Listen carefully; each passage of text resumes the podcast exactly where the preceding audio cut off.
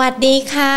สวัสดีทุกทุกท่านเลยนะคะ ต้อนรับเข้าสู่รายการ Market Today ค่ะ วันนี้อยู่กับยิงยิงวิมลวันเศรษฐถาวรแล้วก็ทีมงาน Market Today ทุกทุกท่านนะคะ วันนี้วันจันทร์ที่ 9 สิงหาคม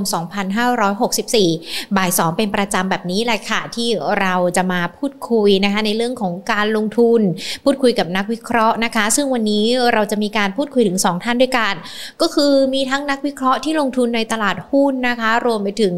นักวิเคราะห์ที่จะมาเปิดเผยมุมมองในเรื่องของการลงทุนผ่านกองทุนกันด้วยนะคะต้อนรับทุกท่านเลยนะคะ ผ่านทางช่องทาง Facebook ของเรา Money and Banking Channel รวมไปถึง YouTube Money and Banking Channel ด้วยนะคะ อีกหนึ่งช่องทางของเราค่ะทางด้านของ Money and Banking Podcast สวัสดีทุกๆทท่านเลยนะคะ มาดูการวันนี้เปิดมาวันแรกของสัปดาห์นะคะ แต่ว่าวันนี้สัปดาห์นี้วันพฤหัสเราเป็นวันหยุดเนาะตลาดหุ้นก็จะหยุดทำการ 1 วันนะคะ วันนี้ต้องบอกว่าตลาดเช้าเนี่ยสามารถ ปรับบวกขึ้นมาได้นะ ถือว่ามีแรงกลับมากันอีกหนึ่งรอบนะคะ เช้าเนี่ยบวกกันไป 17.33 จุดนะคะ ปิดกันไป 1,539.05 จุด มูลค่าการซื้อขายประมาณ 37,837 ล้านบาท วันนี้นะคะก็ดูเหมือนว่าตลาดหุ้นจะมีเซนติเมนต์นะคะ เชิงบวกจากภูมิภาคเอเชียที่เข้ามาช่วยหนุนด้วย แล้วก็ในช่วงสุดสัปดาห์ที่ผ่านมาสถานการณ์ทางการเมืองที่หลาย ๆ คนกังวล ก็ไม่ได้มีอะไรในเรื่องของการบานปลายหรือว่ารุนแรงนะคะ วันนี้เลยทำให้ตลาดหุ้นปรับบวกหรือว่าดีขึ้นมาจากช่วงปลายสัปดาห์ที่ผ่านมานะคะ แต่ว่ายังคงมีประเด็นที่ต้องติดตามก็คือตัวเลขของสหรัฐที่จะมีการประกาศกันนะคะ รวมไปถึงสถานการณ์ไวรัสโควิด -19 ที่ยังถือว่าเป็นตัวแปรสำคัญกับในเรื่องของการลงทุนบ้านเรากันด้วยนะคะพอถ้ามาดูการวันนี้ยอดผู้ติดเชื้อ 19,983 รายนะคะ แล้วก็ขณะเดียวกันยอดผู้เสียชีวิตนั้นก็ยังคงมีอยู่ค่ะ มีการพูดคุยกันในเรื่องของสถานการณ์ไวรัสโควิด -19 รวมไปถึงในเรื่องของวัคซีนกันด้วยนะคะ เพราะว่าถ้าเรามาดูกันวันนี้ภาคเอกชนไม่ว่าจะเป็นทั้งกกร สภาอุตสาหกรรม หรือว่าแม้แต่หอการค้า มีการออกมาเปิดเผยตัวเลขดัชนีความเชื่อมั่นภาคอุตสาหกรรม แล้วก็ดัชนีความเชื่อมั่นของ modern trade นะคะ ปรับตัวลดลงทั้งหมดเลยแน่นอน เพราะว่าส่วนหนึ่งมาจากในเรื่องของสถานการณ์ไวรัสโควิด -19 ที่เกิดขึ้นนะคะ รวมไปถึงในเรื่องของวัคซีน ภาคเอกชนบอกว่าอยากจะให้ภาครัฐเนี่ยหาวัคซีนโดยเร็วและที่สำคัญเนี่ยเป็นไปได้ไหมถ้าจะให้เอกชนเข้ามามีส่วนร่วมในการหาวัคซีนกันด้วยนะคะ เพราะว่าทำท่าทำได้โดยเร็ว ก็จะยิ่งสร้างความเชื่อมั่นฟื้นฟูเศรษฐกิจได้นะคะ ก็เดี๋ยวต้องมาดูกันว่าภาครัฐเขาจะมีการประชุมอย่างไรกันบ้าง แต่ว่าภาคเอกชนเขามีเสียงสะท้อนกันไปแล้วนะคะ ถึงในเรื่องของภาพรวมเศรษฐกิจ แต่ว่าอย่างไรก็แล้วแต่สถานการณ์ที่เกิดขึ้น Market Today ของเรานะคะ ยังขอเป็นอีกหนึ่งกำลังใจ ส่งกำลังใจให้กับทุกๆทท่านเลยนะคะก้าวผ่านสถานการณ์ไวรัสโควิด -19 ระลอกใหม่นี้ไปได้นะคะ เช่นเดียวกับกลุ่มทูค่ะ ที่พร้อมอยู่เคียงบ่าเคียงไหลคนไทยและประเทศไทยให้ก้าวผ่านสถานการณ์วาระโควิด -19 ระลอกใหม่นี้ไปด้วยกันนะคะ ตอนนี้ต้องบอกว่ากำลังใจเป็นสิ่งที่สำคัญที่สุดเนาะที่จะทำให้ทุกๆคนเนี่ยฝ่าฝ่าฟันในเรื่องของสถานการณ์นี้กันไปได้นะคะขณะเดียวกันเดี๋ยวเรามาดูกันตลาดหุ้น ภาคเช้าที่ส่งสัญญาณบวกเนี่ยมันจะต่อเนื่องไปยังภาคบ่ายด้วยหรือเปล่า แล้วก็ขณะเดียวกันทั้งปัจจัยในเรื่องของค่าเงิน หรือว่าแม้แต่สัญญาณจากต่างประเทศนะคะ ที่จะมีการเปิดเผยกันในเรื่องของเงินเฟ้อของสหรัฐ จะเป็นแรงกดดันต่อในเรื่องของตลาดหุ้นไทยหรือเปล่า วันนี้เดี๋ยวเราพูดคุยกันนะคะกับดรวีนอุดมรัชตาวานิชประธานกรรมการบริษัทหลักทรัพย์ KTBST นะคะจำกัดมหาชนได้ยิงต่อสายหาคุณวีนสักครู่หนึ่ง ใครที่มีคำถามนะคะ อยากจะสอบถามเดี๋ยวมาเขียนคำถามกันไว้ได้นะคะ เพราะว่าเดี๋ยวหญิงจะสอบถามทางด้านของคุณวินให้ด้วยนะคะเดี๋ยววันนี้เรามีทั้งในเรื่องของกองทุนนะคะ คุณผู้ชมที่อ่าสวัสดีค่ะ คุณวินคะครับสวัสดีครับค่ะ วันนี้ถ้าเราดูการในเรื่องของสัญญาณการลงทุนเช้ามานี่ก็ค่อนข้างที่จะสดใสทีเดียวนะคะ คุณวินมองต่อภาคบ่ายยังไงเหรอคะ จริงๆที่ KTBST เนี่ยเมื่อเช้าออก paper รายสัปดาห์ครับมองว่าหุ้นอาทิตย์นี้เด้งนะครับค่ะก็เซอร์ไพรส์เหมือนกันนะครับว่าเออเฮ้ยแล้วมันก็มันก็เด้งขึ้นมาค่อนข้างแรงกว่าแต่กว่าในช่วงเช้านะครับคิดว่าโมเมนตัมในเอเชียเนี่ยเมื่อเช้าพาพาตลาดเราไปค่อนข้างดีโดยเฉพาะในฮ่องกงนะครับฮั่งเส็งก็ปรับตัวขึ้นมาค่อนข้างเยอะ แต่เห็นช่วงบ่ายก็มี soft ลงมานะครับก็คิดว่าโดยรวมเนี่ยอาจทำให้ตลาดไทยในช่วงบ่ายอาจจะ soft ลงมาได้บ้างเล็กน้อยครับ ค่ะ การที่หุ้นตลาดหุ้นปรับตัวเด้งขึ้นมาแบบนี้เรามองกรอบในสัปดาห์นี้กันยังไงเหรอคะ เพราะว่าเดี๋ยววันพฤหัสเราจะหยุดกันหนึ่งวันด้วยนะคะครับจริงๆอาที่เนี้ยทางรีเสิร์ชเราตอนเช้านี่เขียนมาว่าพันห้าร้อยถึงพันห้าร้อยห้าสิบนะครับก็คิดว่าโดยรวมเนี่ยถ้าโมเมนตัมวันนี้เนี่ยแครี่ต่อไปถึงวันพรุ่งนี้อาจจะทำให้พันห้าร้อยห้าสิบนี้มีความเป็นไปได้ค่อนข้างสูงนะครับค่ะก็หลักๆ ถือว่าตลาดเราปรับลงมาค่อนข้างเยอะโดยเฉพาะหุ้น Big Cap นะครับก็เผอิญท ถ้ามีอะไรสักอย่างที่ที่อเมริกามันมีข่าวดีหรือเมืองนอกมันมีข่าวดีเนี่ย โอกาสที่เขาเรียกว่านักลงทุนไทยจะจะ employ เงินเข้ามาใช้นะครับก็มีค่อนข้างสูงก็อย่างที่เห็นเมื่อเช้าครับ ก็ทำให้ตลาดเด้งขึ้นมาได้ครับค่ะข่าวดีที่ว่านี่จะต้องเป็นเฝ้าฝั่งจากต่างประเทศอย่างเดียวเลยเหรอคะหรือว่าจะต้องมีปัจจัยอื่น ๆ เข้ามาสนับสนุนหุ้นไทยกันด้วย ตอนนี้จริงๆต้องบอกว่าปัจจัยหลักเนี่ยคือต่างประเทศที่เป็นตัวที่ทำให้เป็นปัจจัยบวกนะครับไม่ว่าจะเป็นเรื่องเกี่ยวกับในแง่ของตัวเลขการจ้างงานของสหรัฐที่ดีขึ้นค่อนข้างเยอะเมื่อวันศุกร์ที่ประกาศมา ตัวเลขทางด้านของการซื้อตัวทางเศรษฐกิจของทางสหรัฐกับทางยุโรปที่ประกาศมานะครับ รวมทั้งในแง่ของตัวเลขของทางอังกฤษเองเนี่ยที่ในแง่ของการติดเชื้อดูเหมือนจะเพิ่มขึ้นนะครับ แต่ว่าโดยรวมเนี่ยก็ไม่ได้มากอย่างที่เขาเรียกว่าผู้เชี่ยวชาญทางด้านสาธารณสุขของทางอังกฤษเนี่ย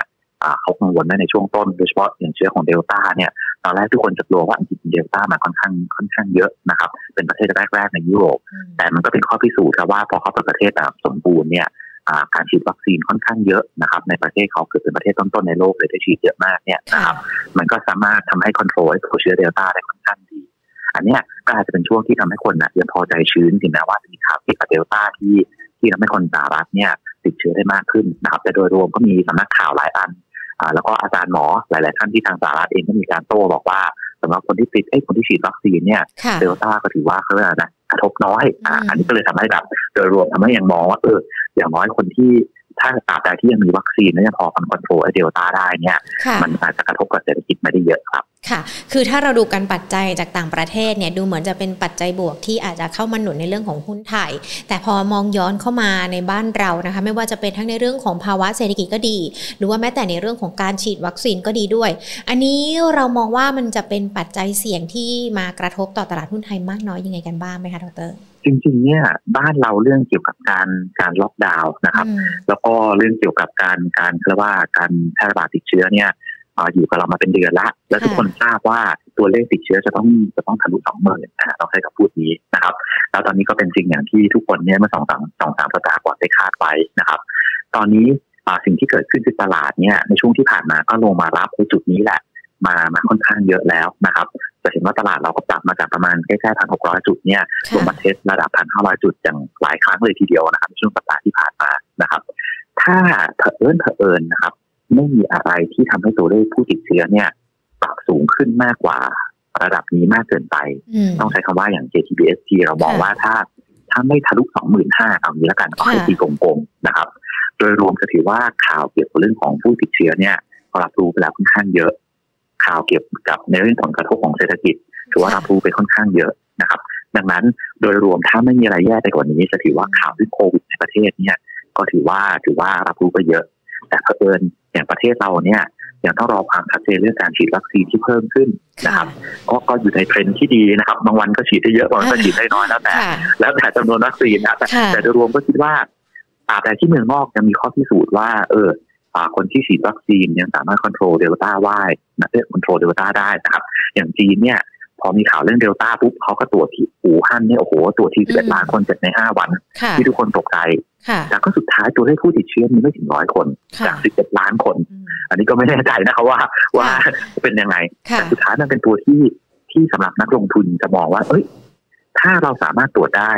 และสามารถทำให้คนได้รับวัคซีนได้ เรียกว่ามากเพียงพอถึงจุดหนึ่งเนี่ยอย่างประเทศจีนหรือว่ามากเพียงพอมากๆเนี่ยจริงๆมันก็อาจจะควบคุมได้แล้วเดลต้าอาจจะไม่ได้เรียกว่าอาจจะไม่ได้แบบจะทำให้เศรษฐกิจกลับมาทำให้โลกเราล่มสลายเหมือนปี 2020 ตอนช่วงที่ระลอกมันเพิ่งระบาดใหม่ อันนี้จะเป็นปัจจัยที่ทำให้โดยรวมนะครับเป็นปัจจัยที่เป็นบวกต่อตลาดอยู่นะครับซึ่งบ้านเราเองได้อานิสงจากสตอรี่นี้เป๊ะแต่บ้านเราเนี่ย ขาดนิดเดียวคือรอวัคซีนมาฉีดให้เยอะๆ ฉีดให้ฉีดให้กลายเป็นหลาห้าสิบหกสิบเปอร์เซ็นต์ของ population ค่ะค่ะ อันนี้คือถ้าเรามองสถานการณ์ดีนะคะ แต่ว่าเราอาจจะยังคงต้องมองในสถานการณ์ที่แย่ด้วยนะคะ คุณวินเพราะว่าบางทีเนี่ยในเรื่องของโควิดแน่นอนเลยคาดการไม่ได้ เราผ่านระลอกหนึ่งระลอกสองกันมาได้ แต่เราก็ไม่คิดว่ามันจะมาเกิดระลอกสามมันก็เกิดขึ้นได้ ถ้าตัวเลขมันอัพขึ้นไปกว่านี้นะคะ เพราะว่าถ้าเราฟังจากคุณหมอเนี่ยหลาย ๆ ท่านเขาก็บอกว่าเราอาจจะเจอตัวเลขที่พีคกันอีกในช่วงสักปลายปลายสิงหากันยากันด้วยนะคะ ที่มากกว่านี้เราประเมินว่ามันจะมีผลไหมคะ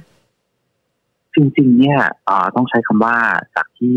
KTBST เราได้ทำรีเสิร์ชมาครับเราคิดว่าถ้าดูจากช่วงเวลาที่ล็อกดาวน์ไปเนี่ยล็อกดาวน์เล็กก็คือช่วงประมาณต้นเดือนกรกฎานะครับล็อกดาวน์ใหญ่ก็ใช้คำว่ากลางเดือนกรกฎาเนี่ยค่ะอ่าปกติถ้าล็อกดาวน์ใหญ่มันเกิดขึ้นจะใช้เวลาประมาณ4-6 สัปดาห์นะครับอืมนั้นที่บริที่กลุ่มของเราใน KTBSG เรามองว่าโดยรวมเนี่ย โอกาสพีคก็คือในช่วงประมาณปลายสัปดาห์นี้จนถึงปลายสัปดาห์หน้านะครับค่ะก็หมดก็คือ 13-20 สิงหานะครับอืมแล้วถ้าเกิดมันเป็นอย่างนี้จริงแล้วแบบประมาณว่าตัวเลขเมนเทนเกิน25,000คิดว่ายังโอเค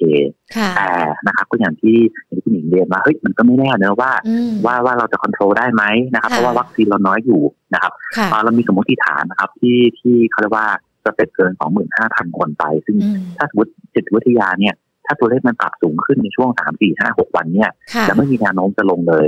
โอกาสที่ตลาดเนี่ยจะกลับมาลงใหม่มาเทส1,450ถึง1,480จุดก็มีค่อนข้างสูงอืมนะครับค่ะเพราะต้องอย่าลืมว่าตอนเนี้ยข้อดีคือ liquidity ในบ้านเราเองก็เยอะนะครับ ถ้าไม่นับว่าโลกเนี่ยเยอะมากๆเนี่ย จะเห็นว่าพอมีเขาเรียกว่ามีความเชื่อมั่นนิดหนึ่งอย่างเช้าวันเนี้ยตลาดกระตุกขึ้นมาได้ค่อนข้างเร็วค่ะจากพันห้าร้อยี่สิบต้นๆกระตุกขึ้นมาเกือบพันห้าร้อยสี่สิบนะครับ แล้วถ้าตัวเลขเนี่ยเผอิญมันก็ทำให้หลายคนเนี่ยที่เขาไปเล่นช่วงสั้นมีกำไร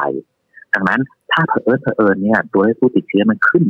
จนถึงปลายสัปดาห์จนถึงต้นสัปดาห์หน้าแล้วมันไม่มีแนวโน้มจะลงเนี่ยอืมโอกาสที่คนจะได้เงินจากสัปดาห์เนี้ยแล้วมาเทคพอฟิตแล้วก็ทิ้งจากสิ่งที่เผอิญที่เราเก็บไว้ล่วงหน้าก่อนหน้านั้นเนี่ยอาจจะทำให้ตลาดของประเทศพันห้าร้อยถึงพันสี่ร้อยแปดสิบค่อนข้างเยอะครับอืมแต่อันนี้เรายังคิดว่าค่ะโดยรวมมันเป็นปัจจัยที่ที่ยังต้องจับตาดูอย่างใกล้ชิดเป็นรายวันนะครับค่ะคือแต่อย่างน้อยในช่วงสั้นเนี่ย อย่างน้อยวันนี้วันพรุ่งนี้นะครับอย่างน้อยในช่วงสั้นคิดว่าโดยรวมตลาดยังมี positive momentum ให้นักลงทุนเล่นสั้นเนี่ยพอหากำไรได้ครับค่ะคือจริง ๆ แล้วเนี่ยในเรื่องของสถานการณ์โควิดเชื่อว่าทุกๆ คนเลยนะคะ อยากจะให้สถานการณ์คลี่คลายโดยเร็ว หรือว่าสถานการณ์ไม่รุนแรงมากกว่าไปกว่านี้นะคะ แต่ว่าเราอาจจะต้องมีการคาดการณ์สำหรับการลงทุนกันด้วยนะคะ อีกหนึ่งปัจจัยที่ยังคงต้องติดตามกันราคาในเรื่องของสถานการณ์ค่าเงินบาท บาทบ้านเราอ่อนค่าเกือบ ในรอบรอบเกือบ 3 ปีเลยนะคะ คุณวิน แน่นอนมันมีครับทั้งได้ประโยชน์กับเสียประโยชน์ด้วย สถานการณ์ค่าเงินนี่เรามองยังไงคะความอ่อนค่าของเขา โอกาสที่เราเนี่ยจะเทสช่วงระดับประมาณ 33 50ถึง34 มีค่อนข้างสูงนะครับ ต้องเรียนว่าโดยรวมเนี่ยเนื่องจากการฟื้นตัวทางเศรษฐกิจสหรัฐนี่ค่อนข้างค่อนข้างแข็งแกร่งจริงนะครับ มันเลยทำให้โอกาสที่ทางเฟดของทางสหรัฐเนี่ยจะพูดถึงการเรียกว่า ปรับลดวงเงินอัดฉีดรวมทั้งแนวโน้มของอัตราดอกเบี้ยของทางสหรัฐเนี่ยมีโอกาสจะปรับขึ้นมาเร็วเนี่ยก็มีค่อนข้างสูงนะครับค่ะตัวเนี้ยด้วยความเป็นธรรมชาติของมันแล้ว จะทำให้ค่าเงินดอลลาร์เนี่ยแข็งขึ้นอืมประเทศเราเองเนี่ยถ้าดอลลาร์แข็งบาทจะอ่อนนะครับค่ะแต่เผอิญเนี่ยในแถบอ่าเอเชียตะวันออกเฉียงใต้นะครับ เรื่องโควิด เรื่องการฉีดวัคซีน เรื่องผลกระทบต่อเศรษฐกิจเนี่ยมันทำให้พวกเราเนี่ยนอกจากเขาเรียกว่าอ่อนโดยธรรมชาติเมื่อเทียบกับดอลลาร์แข็งแล้วเนี่ย มันจะอ่อนยิ่งขึ้นนะครับ เพราะว่าแนวโน้มเศรษฐกิจเรายังจะฟื้นตัวได้ช้ากว่าพวกเขาค่ะดังนั้นนี่คือไม่แปลกใจเลยนะครับที่โอกาสที่เราจะเห็นสามห้าสิบถึงสามสิบสี่เนี่ยมีค่อนข้างสูงนะครับค่ะอาจจะเห็นในช่วงใช้คำว่าสัปดาห์นี้สัปดาห์หน้าเลยด้วยซ้โอ้ำนะครับนี่คือค่ะสิ่งที่เห็นนะค่ะอันนี้ก็มีข้อดีนะครับ จะมีกลุ่มอ่าธุรกิจนะครับ ที่มีรายได้จากต่างประเทศเนี่ยอ่าก็จะได้ผลประโยชน์ตรงกลุ่มนี้นะครับไม่ว่าจะเป็นผู้ส่งออกนะครับ ไม่ว่าจะเป็นกลุ่มของในแง่ของเขาเรียกว่ากลุ่มธุรกิจพลังงานนะครับค่ะที่รายได้ส่วนใหญ่อ้างอิงกับอ่าราคาน้ำมันเอ่ยราคาปิโตรเลียมเอ่ยแล้วก็มีมีมีได้เงินได้ได้ gain จากดอลลาร์ด้วยเนี่ยก็อาจจะเป็นประโยชน์ในช่วงสั้นนะครับค่ะแต่ก็จะมีกลุ่มที่ต้องระวังนะอาทิเช่นกลุ่มที่มีเรียกว่าภาระหนี้สินนะครับ ที่อยู่ในรูปของอ่าสกุลเงินดอลลาร์สหรัฐหรือสกุลเงินต่างประเทศเนี่ย พวกนี้เนี่ยก็อาจจะทำให้ภาระหนี้เนี่ยโตขึ้นโดยไม่รู้ตัวนะครับอืมอาทิเช่นกลุ่มของพลังงาน utility นะครับค่ะแต่ก็อย่างที่เรียนนะครับ อันนี้พูดเป็นแง่กลุ่มบางตัวก็จะมี story ที่ดีเฉพาะตัวของเขาเองอะไรอย่างเงี้ยค่ะก็ก็ต้องเลือกดูดีๆเหมือนกันอย่าคงรับผมเช่น อย่างเช่นตัวไหนเหรอคะที่พอจะมีความดีหรือว่าปัจจัยบวกเฉพาะตัวเองอะค่ะอะยกตัวอย่างง่ายๆนะครับ ถ้าไม่นับเรื่อง e a r n i n g นะครับค่ะซึ่ง e a r n i n g ไตรมาสสองเนี่ยโดยรวมมันมันถือว่าค่อนข้างดีนะครับ ทั้งในต่างประเทศและในประเทศไทยเลยถือว่าดีซึ่งซึ่งกว่าที่นักวิเคราะห์คาดไว้ค่อนข้างเยอะเกือบทุกตัวนะครับ แต่อย่างกลุ่มที่บอกว่าเอ้ยอ่าอย่างอย่าง utility เนี่ยนะครับก็คือกลุ่มของพวกอาสาธารณูปโภคเนี่ยนะครับอ่าเนื่องจากมีส่วนใหญ่จะมีภาระหนี้สินในรูปของดอลลาร์สหรัฐเยอะค่ะกลุ่มนี้อาจจะ underperform ในช่วงนี้หน่อยอะแต่อย่างกราฟอย่างเงี้ยนะครับค่ะก็เป็นการประกาศว่ามีการทำ tender ของของ InTouch ได้ 40กว่าเปอร์เซ็นต์นะครับ ซึ่งอันนี้หลายคนอาจจะมองว่าน้อยกว่าที่คาด แต่โดยรวมเนี่ย เนื่องจากการทำ tender รอบนี้เขาไม่ได้เพิ่มทุนนะครับค่ะมันเลยทำให้ไม่เกิด dilution และใช้เพราะว่าวงเงินกู้นะครับของทางธนาคารซึ่งดอกเบี้ยค่อนข้างค่อนข้างคืออะไรเดียค่อนข้างน่าสนใจค่อนข้างค่ะ attractive นะครับค่ะทำให้ consolidate ในแง่ของรายได้เนี่ยของของอินทัชเข้ามาที่ GULF เนี่ยมันเลยทำให้ earning ของ GULF ดูเติบโตค่อนข้างดีอันนี้ที่เป็นตัวอย่างนะครับที่บอกว่าเอออาจจะเป็นกลุ่มที่อยู่ใน sector ที่ได้รับผลกระทบจาก ค่าเงินบาทที่อ่อน แต่สุดท้ายมันมีเรื่องที่ดีที่แบบอาจจะทำให้มี story ที่โผล่ขึ้นมาได้ ซึ่งจะเห็นว่าตั้งแต่ GULF ประกาศ tender ของอินทัชได้ราคาก็ขึ้นจาก 33 กว่าเนี่ยขึ้นมาเป็น 38 กว่าอันนี้เป็น story ที่มีขึ้นไปนะครับเรียก reflect earning ที่จะดีขึ้นค่ะแล้วกลุ่มที่ได้ประโยชน์ตรงๆ หรือว่าตัวที่ได้ประโยชน์ตรงๆ จากในเรื่องของค่าเงินที่อ่อนค่าแบบนี้ล่ะคะ ยังพอมีอยู่ใช่ไหมคะ โอ้ส่งออกนี่ชัดเจนทั้งกลุ่มเลยนะครับ แล้วก็กลุ่มในแง่ของเขาเรียกว่า food นะครับ อันนี้ก็ชัดเจนทั้งกลุ่มนะครับ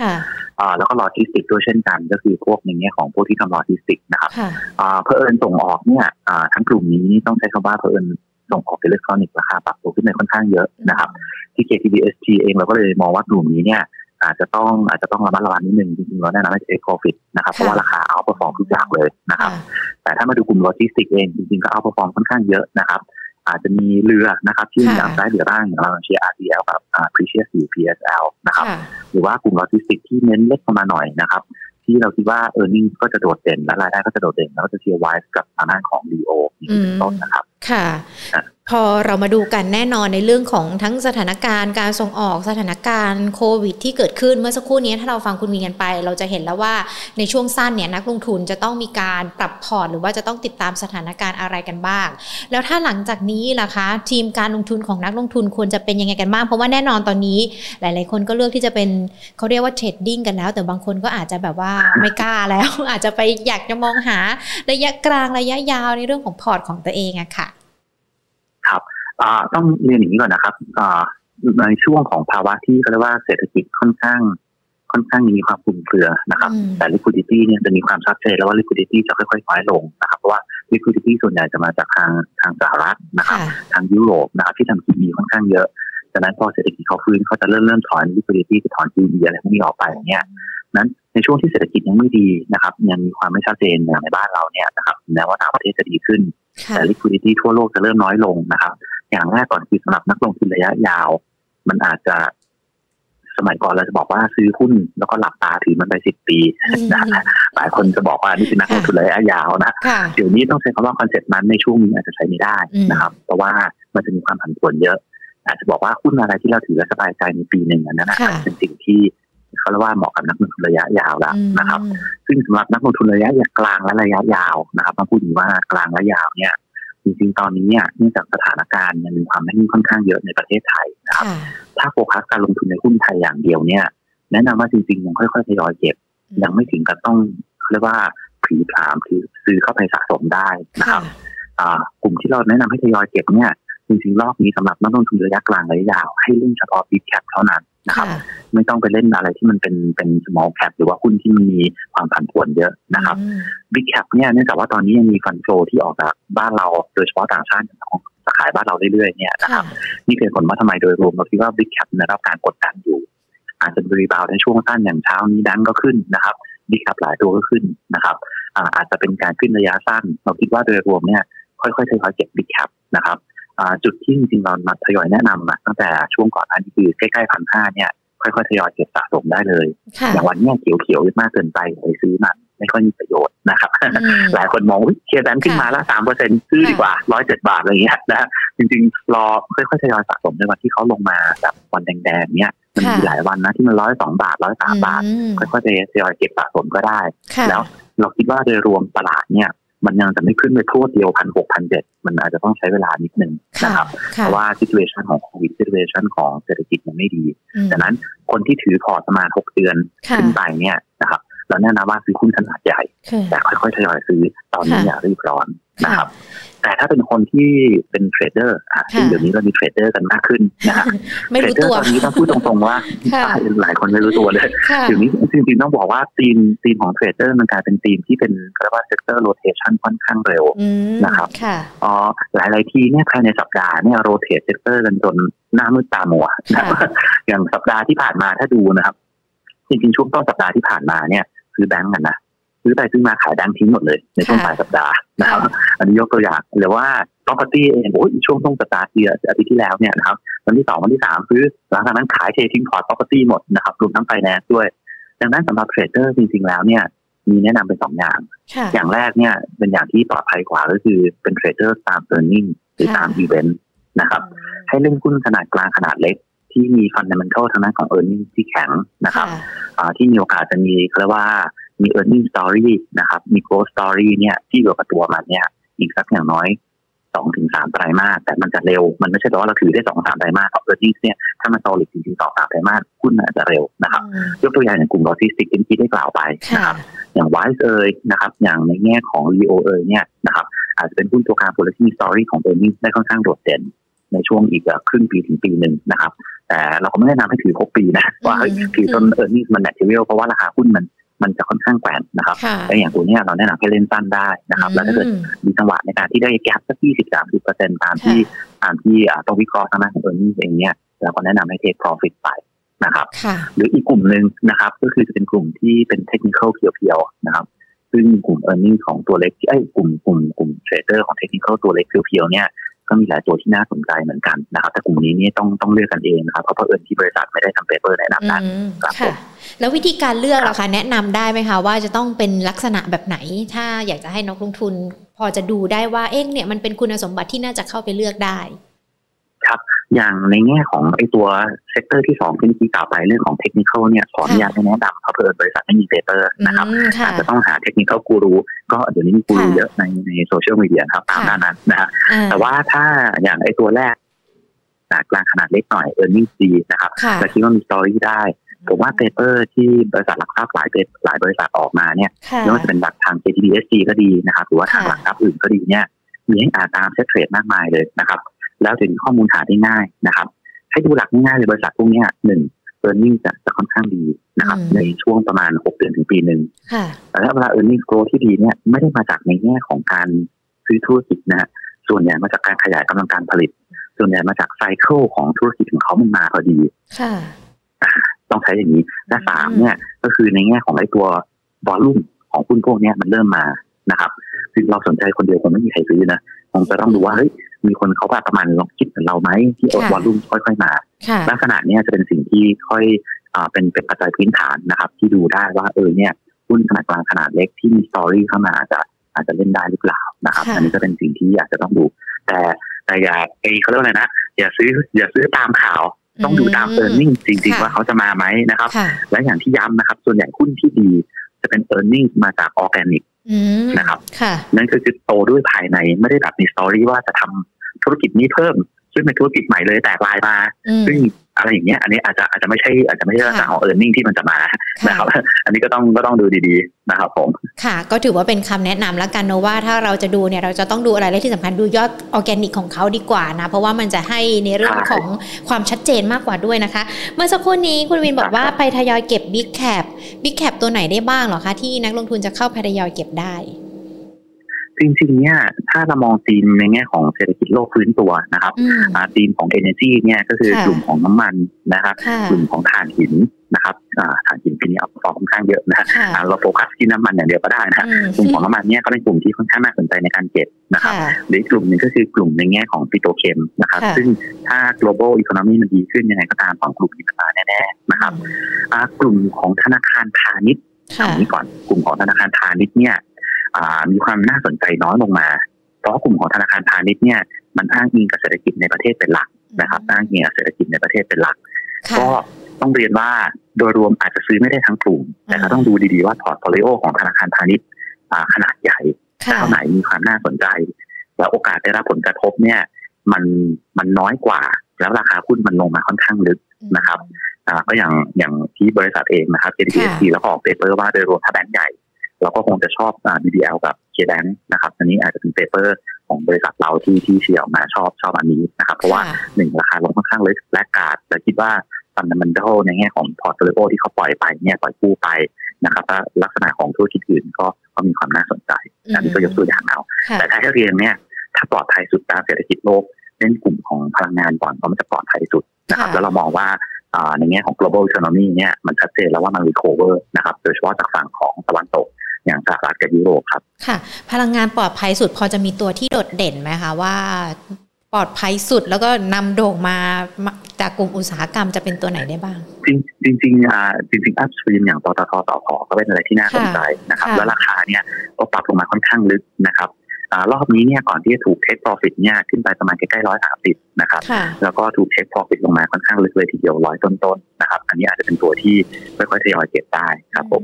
ค่ะ ก็เป็นคำแนะนำนะครับในรายหุ้นรายกลุ่มที่เราพูดคุยกัน เมื่อสักครู่นี้เราพูดถึงในเรื่องของ e a r n i n g หรือว่าผลกำไรสักนิดนึงค่ะมองในช่วงไตรมาสต่อไปเป็นยังไงบ้างคะหลังจากที่ไตรมาสสองผลประกอบการบางบริษัทก็เซอร์ไพรส์นะเซอร์ไพรส์ทั้งทางขึ้นแล้วก็ทางลงเลยนะคะคุณวิน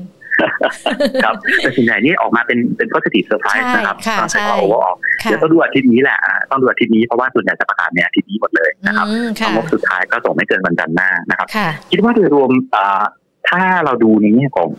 ตัวที่เป็นเกี่ยวข้องกับ global เนี่ยอย่างพวก commodities เนี่ยคิดว่าโดยรวมไตรมาสหน้านะครับผลประกอบการของไตรมาสสามก็น่าจะประกอบการดีต่อเนื่องนะครับ เพราะว่าถ้าไอ้ตัวเดลต้าไม่ได้เล่นงานสหรัฐ อย่างมีนัยยะต้องใช้คำพูดนี้ แล้วราคาไอ้ตัว commodity อยู่แถวนี้เนี่ยเราคิดว่าโดยรวมเราจะเห็น backlog ของ global commodities global trade เนี่ย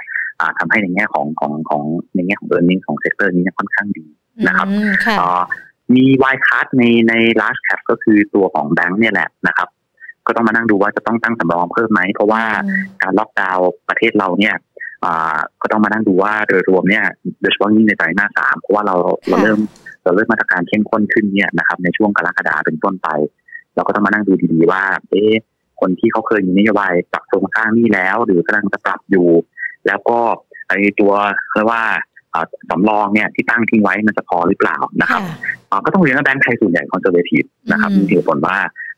แล้วราคาก็ปรับลงมาค่อนข้างเยอะ แต่อันนี้เป็นวายคาที่ทำให้เรามองว่าโดยรวมถ้า ถ้าไม่จะเป็นไม่ต้องรีบก็ได้ เห็นวันไหนราคาลงลึกไปหน่อยก็ค่อยๆทยอยเก็บครับค่ะก็ถือว่าเป็นจังหวะนะคะ คุณวินค่ะเดี๋ยวขออนุญาตถามคำถามที่คุณผู้ชมที่ดูทั้งทาง YouTube แล้วก็ทาง Facebook ถามมาด้วยนะคะ กลุ่มส่งออกอิเล็กทรอนิกส์พวกฮาร์ดดิสก์น่าสนใจไหมคะ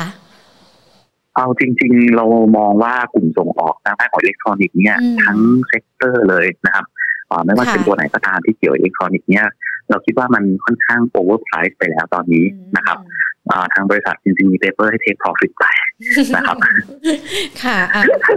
แต่ว่าอันนี้ต้องใช้คำว่าทั้ง sector เลยนะครับค่ะ ซึ่งเราก็คุยกันไปตอนอาจจะได้ประโยชน์ในใช่อาจจะได้ประโยชน์ในช่วงสั้นในแง่ของ sentiment จากการที่ค่าเงินบาทอ่อนต่อนะครับต้องใช้คำพูดนี้ แต่เรามองว่าโดยรวมเนี่ยเรียกว่า valuation เมื่อเทียบกับในแง่ของ e a r n i n g ที่เราจะเห็นต่อต่อไป เราคิดว่ามันค่อนข้างค่อนข้างฟูมาก ใช้คำพูดนี้นะเราก็เลยก็เลยก็เลยถอยออกมานะครับถึงถอยออกมาแต่เราก็มีตัวอื่นหรือว่ากลุ่มอื่นทดแทนไปด้วยนะคะ ดังนั้นเดี๋ยวต้องไปฟังย้อนหลังกันนะว่าจะเป็นอะไรกันบ้างนะคะ ตัวของเขาบอกว่าน่าจะเป็นกลุ่มที่เกี่ยวข้องกับอุปกรณ์การแพทย์เครื่องมือการแพทย์นะคะ ว่ามองยังไงกันบ้างอย่างตัว TM นะคะเทคโนโลยีวันนี้ก็วิ่งขึ้นมาเรื่อยๆ แต่ว่าก็ร่วงลงไปด้วย มันยังมีโอกาสไปต่อหรือว่ามองกลุ่มนี้ยังไงหรอคะ จริงๆ เหมือนกับกลุ่มของอิเล็กทรอนิกส์เป๊ะจริงๆ เราเคยเชียร์นะครับอย่างเอสเมทอะไรพวกนี้เป็นกลุ่มที่เราค่อนข้างชอบมาก แต่ว่าอย่างที่เรียนไปอะหุ้นหุ้นในแง่ของปัจจัยพื้นฐานที่ดีหลาย ๆ ตัวเพิ่มมาเป็นตัวขนาดเล็กไปเนี่ย เวลามาด้วย story กับเวลามาด้วยด้วยด้วยธีมของ sector เนี่ยมันมามาเร็วนะครับนั้นเราคิดว่าหลาย ๆ ตัวพอมาเร็วปุ๊บ PE ขึ้นมาแบบขึ้นมาในระดับที่หลายตัวมามาห้าหก SD เลยใช้คำพูดนี้นะก็ก็ก็ทำให้ทางเราเนี่ย ค่อนข้างต้องปรับลดหรือว่าให้คำแนะนำว่าเป็นถือนี้ก็เทคโปรฟิตไปนะครับกลุ่มเทคนิคต้องใช้ว่าสามกลุ่มเนี่ยที่เราในช่วงสั้นนะครับทยอยให้เทคโปรฟิตเนี่ยอิเล็กทรอนิกส์กลุ่มผู้เกี่ยวกับในแง่ของโรงพยาบาลและกลุ่มที่เกี่ยวข้องกับเทคนิคการแพทย์ เพราะว่าทุกคนซื้อหมดบอกว่าขายชุดตรวจโควิด มันมันก็มี earning เข้ามาจริงนะครับ แต่ว่าเราคิดว่าโดยรวมมันแค่มันแค่ ahead ในแง่ของ valuation ไปครับ ค่ะ คือถ้าจะเล่นกลุ่มนี้ก็อาจจะต้องกลายมาเป็นนักลงทุนที่เป็น trading แล้วหรือเปล่าคะ ใช่ต้องกลายเป็นนักลงทุนที่เป็น trading แล้วก็ตัวเนี่ยเนื่องจากตอนนี้มันโดน take profit ไปหลายตัวนะครับ ต้องเรียนนี้ก่อนคำแนะนำของเราอะให้ take profit อยู่ก็จริง แต่ว่าถ้าเผอิญเผอิญตลาดมัน volatile แล้วมันลงมาค่อนข้างลึกแต่ละตัวมันจะมีเทคนิคว่าถ้าตัวดีๆลงมาสักประมาณ 20%บวกลบเนี่ยอาจจะกลับมาไปเล่นในรอบสั้นได้นะครับค่ะ ขออีกหนึ่งตัวนะคะ โมโนยังน่าสนใจไหมคะ เหมือนได้ยินมาว่าจะ turnaround โมโนเน็กซ์ อันเนี้ยเผอิญไม่ได้ cover ที่บริษัทพอดีนะครับผมค่ะไม่ไม่สามารถตอบได้เพราะว่าตัวไหนที่นักวิเคราะห์ที่บริษัทไม่ได้ cover อืมหรือเราไม่ได้ออก paper เนี่ยอันนี้ค่ะขออนุญาตจริงๆครับผมอ่าได้ครับค่ะ ไม่เป็นไรค่ะดรคะถ้าอย่างนั้นทิ้งท้ายกันสักนิดนึง บอกว่าเราคุยกันมาตั้งแต่ต้นแหละมันมีทั้งได้ประโยชน์ แล้วก็ในเรื่องของตลาดหุ้นถึงแม้ว่ามันจะเป็นยังผันผวนกันอยู่อยู่ในแนวโน้มขาลงซะมากกว่าแต่มันก็ยังถือว่าเป็นโอกาสที่นักลงทุนจะเข้าไปทยอยเก็บสะสมหุ้น ครับผมค่ะโดยรวมต้องมองว่าเอ่อประเทศเราอะ และนักลงทุนของเราตอนนี้มีความมีความมีความมีความมีความรู้มากขึ้นเอ่อมีความคุ้นเคยกับตลาดมากขึ้นนะครับค่ะแล้วก็เริ่มเขาเรียกว่าเริ่มกระจายการลงทุน แล้วก็มีการหมุนเวียนในในตัวหุ้นที่เลือกเล่นมากขึ้นอืมนะครับค่ะเอ่อก็ต้องเรียนว่าอันเนี้ยมันเป็นตัวที่ทำให้โดยรวมเนี่ยถือว่าเป็นเป็นพัฒนาการที่ดีของตลาดนะครับค่ะอย่างจะเห็นว่านักลงทุนรู้ว่าโฟลจะไหลออกขาย Big Cap ออกแล้วมาเล่น Small Cap กับกับกับ Medium Cap ในช่วงนี้เนี่ยก็เป็นสิ่งที่เห็นกันนะครับ แต่เผอิญเงินในบ้านเราก็มีค่อนข้างเยอะแม้กระทั่งค่ะเป็นแค่โลโก้กันอย่างเดียวนะครับอืมไม่ว่าจะเป็นนักลงทุนทั่วไปหรือพวกสถาบันอย่างกองทุนหรือว่าประกันก็ดีเนี่ยนะครับ ก็ทำให้โดยรวมเนี่ย เวลาของมัน ของมันซื้อไล่เดียวกัน หรือว่าค่ะซื้อของประเภทเดียวกัน มันอาจจะทำให้เวลาขึ้นก็ขึ้นเร็ว หรือเวลาขายเหมือนกันอาจจะลงก็ลงเร็วอืมตรงนี้อาจจะทำให้นักลงทุนต้องระวังไว้นิดนึงค่ะนี่คือผลว่าทำไมเนี่ยเราต้องตอบตัวเองให้ได้ว่าเราเป็นเทรดเดอร์ค่ะคือเราชอบเล่นสั้นเล่นเพื่อค่ะสนุกอืมเล่นเพื่อเราคิดว่าอ่าอาจจะมีโอกาสขาดทุนเยอะก็ยอมรับได้ แต่ถ้าถ้าเราได้เราก็อยากได้เยอะๆเหมือนกันอะไรอย่างเงี้ยค่ะถ้าเรายอมรับถ้าเราเป็นคนแบบนี้ เราต้องหากลยุทธ์การลงทุนให้เหมาะ หรือถ้าเรารู้ว่าเราเป็นนักลงทุนระยะยาวจริงๆค่ะอ่า ใช้คำว่าเป็นคนขี้เบื่อเป็นคนเป็นคนหน้าเบื่อหน่อยอะค่ะแต่ว่าหน้าเบื่อหน่อยนะค่อยเป็นค่อยไป เราก็ต้องรู้ให้ได้ว่าเฮ้ยคนหน้าเบื่อ เราก็จะไม่หวือหวาเหมือนคนที่เซ็กซี่อ่าต้องใช้คำพูดนี้เราต้องรู้จักตัวเองค่ะนั้นทีพอเราเป็นคนหน้าเบื่อ เราหวังจะสามสิบเปอร์เซ็นต์สี่สิบเปอร์เซ็นต์ต่อปีเวลาไปคุยกับเพื่อนที่เขาเซ็กซี่เนี่ยเราคงทำไม่ได้อือืมเราก็หาหุ้นให้มันเหมาะกับจริตของเราค่ะแต่ถ้าคนหน้าเบื่ออยากเล่นเซ็กซี่ คนเซ็กซี่อยากเล่นหน้าเบื่อค่ะมันจะมันจะ มันจะไปด้วยกันไม่ได้ค่ะแล้วสุดท้ายมันจะเป็นของที่เจ๊งอะเพราะว่าอืมกลยุทธ์จะวางไม่ถูกอะค่ะอะก็ถือว่าเป็นการเปรียบเทียบให้นักลงทุนเห็นภาพอย่างชัดเจนเลยนะคะ ว่าจะได้รู้ว่าวิธีการเลือกหุ้นของเรา หรือว่าการเล่นหุ้นของเราเนี่ยมันจะต้องเป็นยังไงดูไลฟ์สไตล์ของตัวเองกันด้วยใช่ถูกต้องครับ ได้เลยค่ะ วันนี้ขอบพระคุณคุณวินนะคะ เดี๋ยวโอกาสหน้าเราพูดคุยกันใหม่ค่ะ ยินดีครับค่ะสวัสดีครับค่ะ โอ้โหเมื่อสักครู่นี้นะคะ ดรวินอุดมรัชตะวณิชนะคะ พูดให้เห็นภาพชัดเจนเกี่ยวกับในเรื่องของการลงทุนในตลาดหุ้นกันเลยนะคะ แล้วก็ที่สำคัญเนี่ยมองทั้งในเรื่องของนักลงทุนที่คิดว่าตัวเองเป็น trader นะคะ เป็นนักลงทุนระยะกลางแล้วก็ระยะยาว แบ่ง 3 ประเภทกันชัดเจนเลยนะว่าวิธีการดูหุ้นวิธีการเลือกหุ้นจะเป็นอย่างไรกันบ้าง แล้วทั้ง 3 ประเภทที่เราคุยกันกับดรวินเนี่ยได้หุ้นมาแต่ละกลุ่มแต่ละที่จะเหมาะกับไลฟ์สไตล์ของนักลงทุนด้วยนะคะ ดังนั้นใครที่เข้ามาดูไม่ทันหรือว่า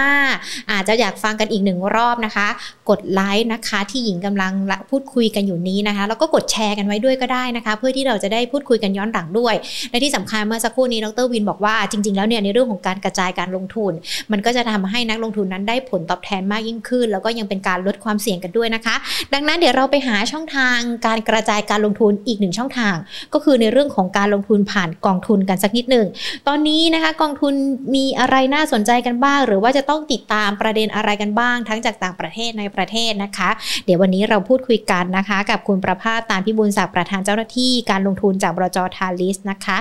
สวัสดีค่ะ คุณประภาสค่ะครับ สวัสดีครับ ค่ะ เดี๋ยวเรามาพูดคุยมุมมองในเรื่องของการลงทุนกันต่อเลยนะคะ ก่อนจะไปตรงนั้นเดี๋ยวเราประเมินทิศทางภาวะเศรษฐกิจกันสักนิดนึงค่ะ ทั้งโลกทั้งต่างประเทศรวมไปถึงเศรษฐกิจไทยกันด้วย เรามีมุมมองยังไงกันบ้างคะ ก็ค่อนข้างชัดนะครับอืมว่าตัวโควิด เนี่ยส่งผลให้การฟื้นตัวของเศรษฐกิจในแต่ละประเทศเนี่ยก็จะแตกต่างกันไปจากสภาพว่าประเทศไหนวัคซีนได้เยอะนะครับซึ่งซึ่งก็ชัดเจนว่าประเทศที่พัฒนาแล้วนะครับ ที่ฉีดวัคซีนไปมากเนี่ยเศรษฐกิจก็มีการเจริญเติบโตในในปีนี้เนี่ยค่อนข้างดีทีเดียวนะครับ ค่ะถ้าส่วนในค่ะเชิญเลยค่ะ ส่วนใน ครับ ส่วนในประเทศที่กำลังพัฒนา หรือประเทศที่อยู่ในเอเชียนี้ก็ยังมีแยกไปว่าถ้าเป็นเอเชียบนเนี่ยก็มีการฉีดวัคซีนเอ่อมากกว่าในเอเชียใต้หน่อย ก็ค่ะการพื้นตัวของเศรษฐกิจก็ก็จะดูดีหน่อยนะครับ ส่วนพวกเราเองรวมทั้งประเทศไทย ก็ดูแล้วในในปีนี้ก็ค่อนข้างน่าเป็นห่วงนะครับค่ะโดยเฉพาะประเทศไทยเนี่ยก็การขึ้นตัวของเศรษฐกิจเนี่ย ก็จากที่เคยคาดการณ์ว่าจะเป็นบวกก็มีแนวโน้มที่มีความเป็นไปได้สูงอืมที่มีโอกาสที่ GDP ไทยจะติดลบได้ในปีนี้ครับ ค่ะ อย่างทางด้านของบรจทาริสเองมีมุมมองในเรื่องของ GDP ทั้งโลกกับของไทยด้วยไหมคะ ว่าเรามีปรับมุมมองหรือว่ามองวิวตรงนี้ไว้ยังไงกันบ้าง ก็ก็ไม่ได้ไม่ได้ปรับมากนะครับก็คือว่าเศรษฐกิจที่ผมเรียนไปเมื่อสักครู่นี้ก็โลกทั้งโลกยังฟื้นตัวได้นะครับอืมค่ะแต่ถ้าว่าในไทยเองเนี่ย อาจจะมีปรับมากหน่อยจากที่เคยคาดการณ์ว่าเอ่อในปีนี้อาจจะเคยเติบโตในช่วงที่เราเคยคาดการณ์กันตอนต้นปีค่ะนะครับว่าปีนี้อาจจะเติบโตได้สักประมาณสองเปอร์เซ็นสองเปอร์เซ็นต์เศษค่ะๆกับกลารเป็นว่าณเวลานี้เนี่ยผมคิดว่าเอ่อถ้าเติบโตได้เป็นบวกก็ก็เก่งแล้วนะครับ แล้วก็ค่ะมีความเป็นไปได้สูงที่เศรษฐกิจจะเติบโตติดลบ ซึ่งซึ่งถ้าเป็นแบบนั้นจริงก็อาจจะเป็นว่าในเทาอีสเอเชียเนี่ยประเทศไทยก็เป็นประเทศเดียวที่เศรษฐกิจไทยในปีนี้ติดลบและติดลบสองปีติด ซึ่งอืมประเทศอื่นๆเนี่ยก็ก็ไม่ได้เป็นแบบนี้นะครับค่ะ แล้วถ้ามาดูกันมันมีผลต่อในเรื่องของภาพรวมการลงทุนผ่านกองทุนของเราไหมคะ ก็ก็มีมีผลบ้างเล็กน้อยอ่านนะครับค่ะแต่อย่างไรก็ตามเนี่ยการลงทุนในตลาดหุ้นปกติก็จะมองล่วงหน้าไป6ถึง12เดือนอืมนะครับค่ะซึ่งซึ่งผมคิดว่านักลงทุนตอนนี้ก็พยายามจะจับตามองเลยว่าอ่าหลังจากเรามีวัคซีนเพิ่มมากขึ้นเรื่อยๆ และได้ฉีดกันมากขึ้นเรื่อยๆ เนี่ยอ่าเศรษฐกิจไทยเนี่ยจะพื้นตัวได้ได้เร็วมากน้อยขนาดไหนนะครับค่ะซึ่งซึ่งก็คงขึ้นอยู่กับภาคการท่องเที่ยวด้วยนะครับอืมว่า ถึงแม้ว่าเราอาจจะมีการฉีดวัคซีนกันได้อย่างเต็มที่ก็จริงนะครับ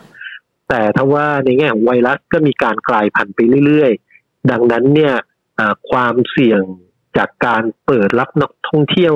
ในอนาคตหลังจากถ้าเรามีการฉีดวัคซีนกันค่อนข้างเอ่อเต็มที่ไปแล้วเนี่ยอืมก็ยังมีปัจจัยเสี่ยงตรงนั้นอยู่นะครับ ดังนั้นค่ะเนี่ยถ้าหากว่าภาคการท่องเที่ยวเนี่ยเอ่อมีการทยอยฟื้นตัว ดังนั้นเนี่ยเศรษฐกิจไทย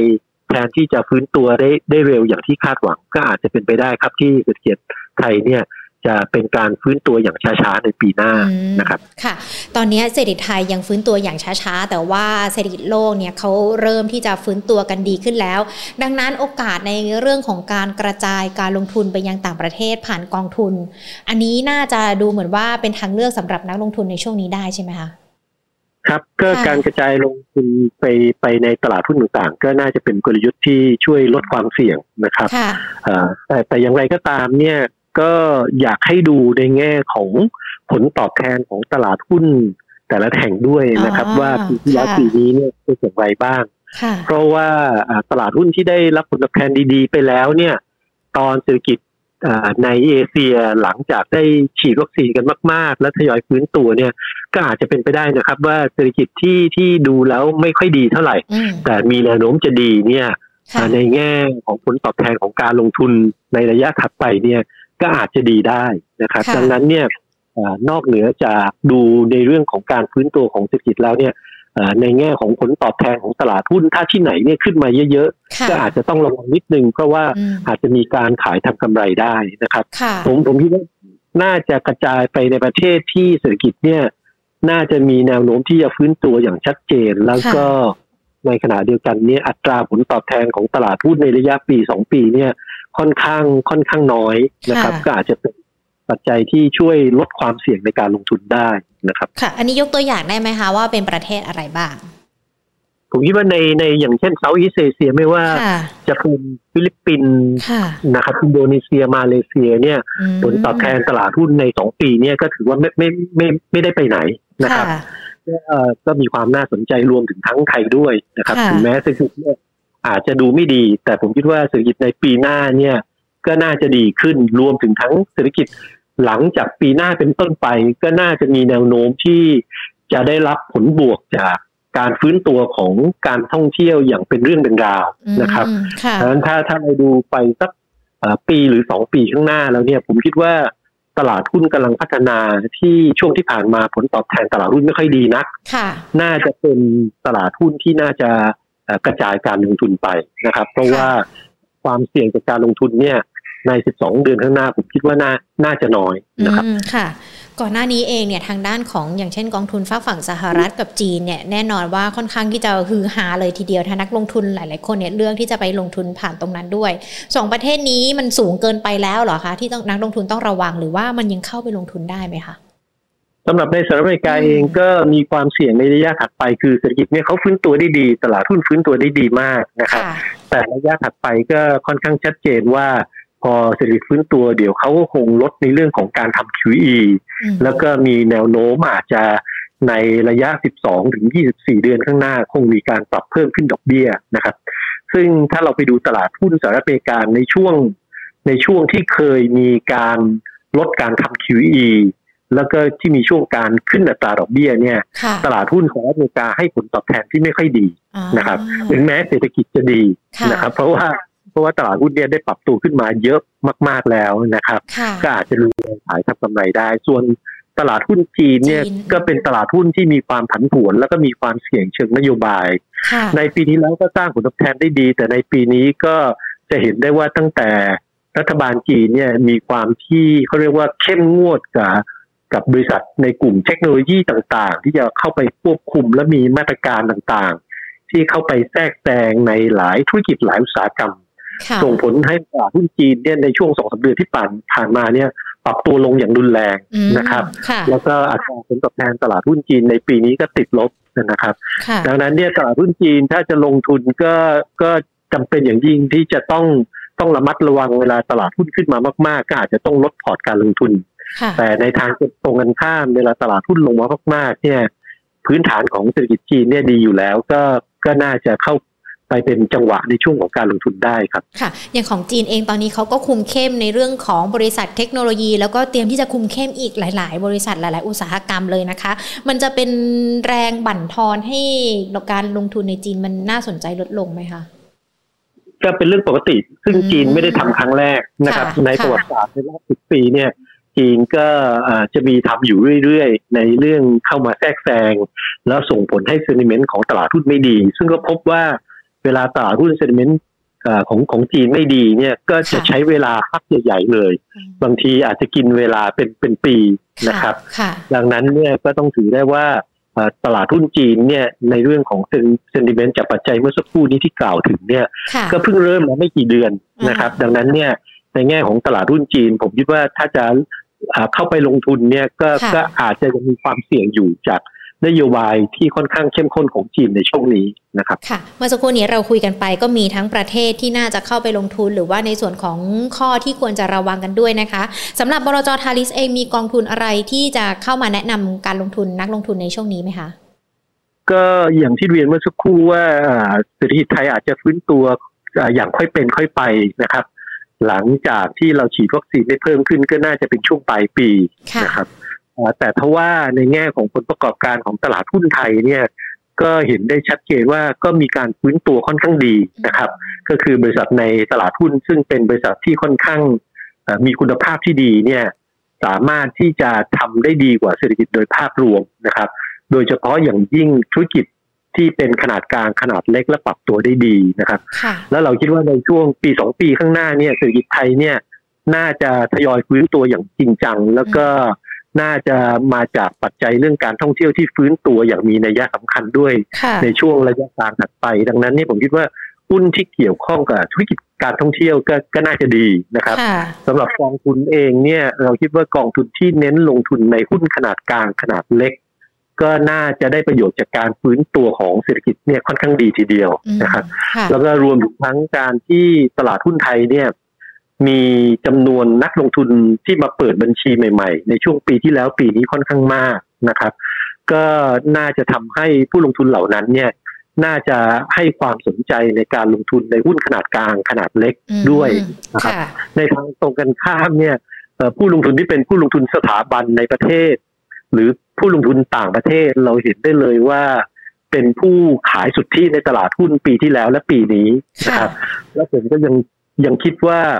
ก็น่าจะเป็นในแนวทางนี้ต่อไป เพราะว่าในแง่ของภาพใหญ่ของเศรษฐกิจเนี่ยเราเราดูไม่ไม่สดใสเมื่อเปรียบเทียบกับที่อื่น ดังนั้นนักลงทุนสถาบันคงจะมีการโยกย้ายเงินลงทุนไปที่ประเทศอื่นๆมากกว่านะครับฉะนั้นพวกหุ้นขนาดใหญ่ต่างๆ ซึ่งลงทุนด้วยพวกสถาบันเนี่ยอืมก็อาจจะอาจจะได้รับแรงกดดันพอสมควรนะครับค่ะแต่ในขณะที่หุ้นขนาดกลางขนาดเล็กเนี่ย โดยส่วนใหญ่แล้วสถาบันก็จะไม่ค่อยได้ลงทุนมากเท่าไหร่ เพราะว่าเอ่อขนาดเล็กเกินไปหรือสภาพคล่องต่ำนะครับค่ะแต่จะเป็นหุ้นกลุ่มที่ผู้ลงทุนโดยทั่วไปเนี่ยหรือหุ้นรายย่อยเนี่ยให้ความสนใจลงทุนนะครับดังนั้นผมค่ะคิดว่าหุ้นขนาดกลางขนาดเล็กเนี่ยก็น่าจะเป็นหุ้นที่น่าจะได้รับความสนใจและน่าจะ perform ดีในช่วงสองสามปีข้างหน้าครับค่ะ ตอนนี้เราเริ่มทยอยสะสมได้หรือยังคะ ก็เอ่อจริง ๆ แล้วก็ผมคิดว่าน่าลงทุนได้ได้ระยะกลางระยะยาวเลยอ่านนะครับค่ะและตลาดในพวกนี้เนี่ยถึงแม้อาจจะมีความผันผวนไปบ้าง แต่ผมคิดว่าก็น่าจะเป็นจังหวะที่ดีที่อืมอ่าเลือกลงทุนในอืมธุรกิจขนาดกลางขนาดเล็กที่ปัจจัยพื้นฐานดีๆนะครับค่ะอะได้เลยค่ะ วันนี้เชื่อว่าคุณผู้ฟังที่ฟังเราอยู่นะคะ จะได้รับในเรื่องของคำแนะนำที่จะเข้าไปมองหาวิวการลงทุนระยะกลางรวมไปถึงระยะยาวกันด้วยนะคะ วันนี้ขอบพระคุณคุณประภาสมาก ๆ เลยค่ะ ยินดีครับค่ะสวัสดีสวัคสรับดีค่ะ พูดคุยกันไปนะคะ เมื่อสักครู่นี้คุณประภาสตามพิบูลศักดิ์นะคะ ประธานเจ้าหน้าที่การลงทุนจากบรจทานลิสนะคะ วันนี้เรียกได้ว่าครบเลยนะคะ ไม่ว่าจะเป็นทั้งหุ้นสั้นกลางยาว หรือว่าแม้แต่ในเรื่องของการหากองทุนนะคะ ที่จะเข้าไปลงทุนในระยะกลางกับระยะยาวแน่นอน ใครที่ซื้อกองทุนนะคะ ต้องถือกันยาวอยู่แล้วแหละ เพราะว่าจะรับผลตอบแทนนะคะ ไม่เหมือนกับหุ้นเนอะที่จะมาเล่นสั้นกันได้นะคะ วันนี้ก็เลยมีการพูดคุยกันกับนักวิเคราะห์ 2 ท่าน เพื่อที่จะได้มีมุมมองในเรื่องของการลงทุนที่แตกต่างกันออกไป ก็ครอบคลุมนักลงทุนทุกๆคนที่ฟังเราด้วยนะคะ ทักทายกันสักนิดนึงนะคะ ในทาง YouTube ไลฟ์กันนะคะ พูดคุยกันเป็นประจำนะคะ แล้วก็ดูกันตั้งแต่ช่วงต้นชั่วโมงเลย คุณพีรพงศ์นะคะ คุณพีธนาทิพย์นะคะ พูดคุยกันคุณราชาโชค คุณมิกกี้นะคะ คุณชุนนวี สวัสดีค่ะ ก็เข้ามาถามกันด้วยนะคะ แต่ว่าวันนี้หญิงพูดคุยกับนักวิเคราะห์ฝั่งหุ้นจบกันไปแล้วเนาะแล้วก็สวัสดีอีกหนึ่งท่านนะคะ ทางด้านอีกช่องทางหนึ่งจากทางด้านของ Facebook ของเราด้วยนะคะ คุณพลวัต คุณปริ้นนะคะ คุณสมรักคุณธงชัยคุณคัมพีคุณเกตเข้ามาพูดคุยกันนะคะ ขอบพระคุณทุกๆทท่านที่ติดตามกันมาตั้งแต่ต้นชั่วโมงจนถึงตอนนี้เลยนะคะ ดังนั้นใครที่ไม่อยากพลาดการลงทุน หรือว่าอยากจะฟังคำแนะนำดีๆ แบบนี้ในเรื่องของการลงทุน เพื่อที่จะเอาไปปรับพอร์ตการลงทุนของตัวท่านเองนะคะ ต้องไม่พลาดกันกับ Market Today ที่เราจะมุดพูดคุยกันเป็นประจำตอนบ่ายสองแบบนี้นะคะ วันนี้หมดเวลาแล้วลากันไปก่อนสวัสดีค่ะ